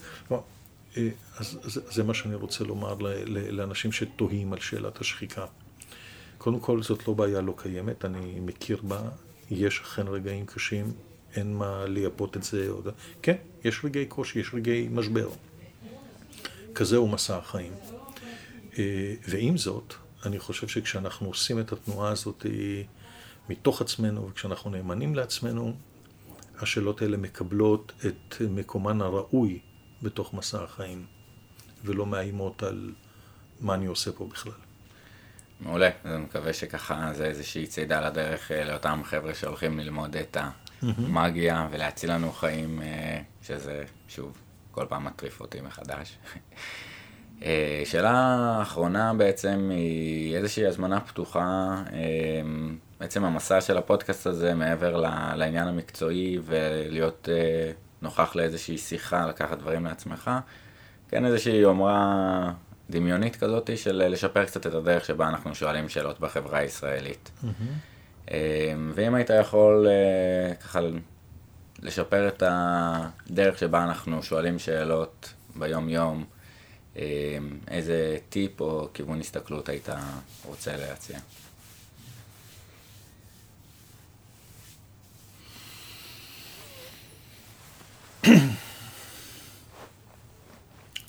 אה, זאת לא שאלה שאני מגיע אליה עם תשובה סדורה מוכנה מראש. Mm-hmm. Okay. אבל אני חושב אה, שזה קשור לשני אלמנטים שהייתי רוצה רגע להדגיש או להעיר, שקשורים זה לזה. האחד הוא סקרנות והשני הוא הקשבה. ונדמה לי שהקשבה,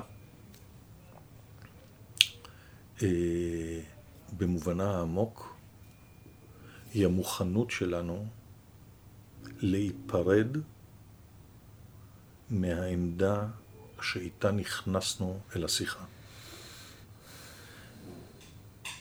שאיתה שאלנו את השאלה. אוקיי? וזאת אמירה ששוב פעם פה, בינך וביני, בחדר השקט, כאילו קל להסכים עליה.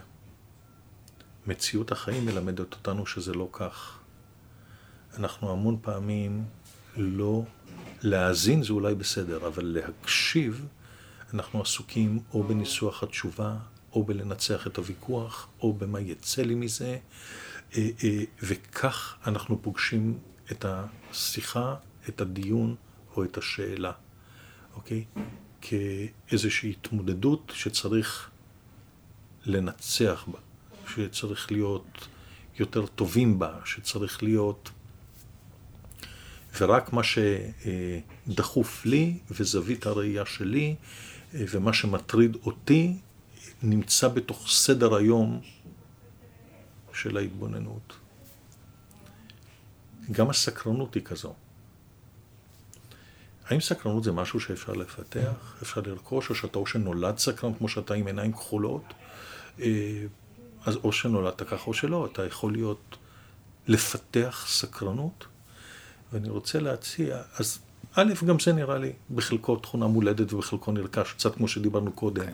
האם היכולת הפרשנית או אופן החשיבה הוא מולד או נרכש. כשעסקנו בפתרון בעיות קליניות. ואני חושב שיש בזה איזה משהו, יש בזה גם אלמנט שניתן לבחור בו. כלומר, איזשהו דרך לשאול על העולם ולפגוש את העולם שאתה יכול לאמץ, אתה צריך לבחור בה, אוקיי? וזה במידה רבה מצב תודעתי. כלומר, זה לא רק תכונה, זה המוכנות שלנו לפגוש את העולם ואת השאלות שאנחנו שואלים, וגם את מערכות היחסים שאנחנו מנהלים בתוכו, אם תרצה, מתוך איזושהי... אה, לב פתוח ותשוקה לדעת. גם לדעת וגם לדעת. אה, ונראה לי שאם נוכל אה, אה, באופן הזה, מתוך הקשבה וסקרנות במובנם העמוק שכרגע קצת פירקנו, אנחנו נשאל שאלות הרבה יותר נבונות, הרבה יותר נכונות לנו כבני אדם, ובעיקר נוכל גם להאזין לתשובות בלי, אה, אה, בלי להיות עסוקים בשאלה מי ניצח בוויכוח. מדהים, כאילו, אני חושב שהיה פה כל כך הרבה... התמצות הזה באמת של אה, בלב פתוח ו- ורצון לדעת, אה, מאוד מאוד מסכם את זה יפה. ההצעה שלי זה שבאמת, אני יודע בערך מה שאני יודע כבר, ובגלל זה באופן מסוים זה משעמם. אני יודע את הדעות שלי, אני בסדר. וההזדמנות ששאלה מציפה, והנה, כאילו, לראות את הגבות שנייה עובדות, ואת כל ההיסטוריה והחשיבה לאיך אנחנו יכולים לשאול שאלה יותר טובה, אז יש לי את המחשבות שלי, אבל ההזדמנות לשמוע אותך אה, ולהשמיע את זה, זה, זה מאלף וזה נמצא כל יום בחיים שלנו.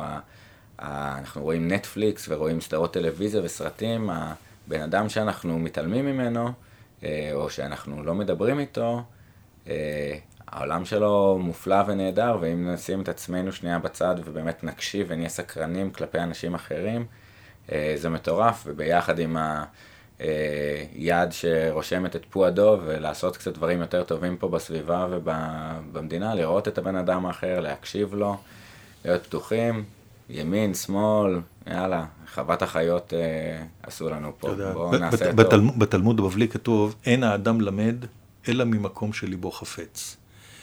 וכשהלב חפץ, אז אה, אפשר גם לשאול וגם ללמוד. כן, ואין סכין מתחדדת אלא בירי חברתה. אז נכון. תודה רבה על השיחה, למדתי המון.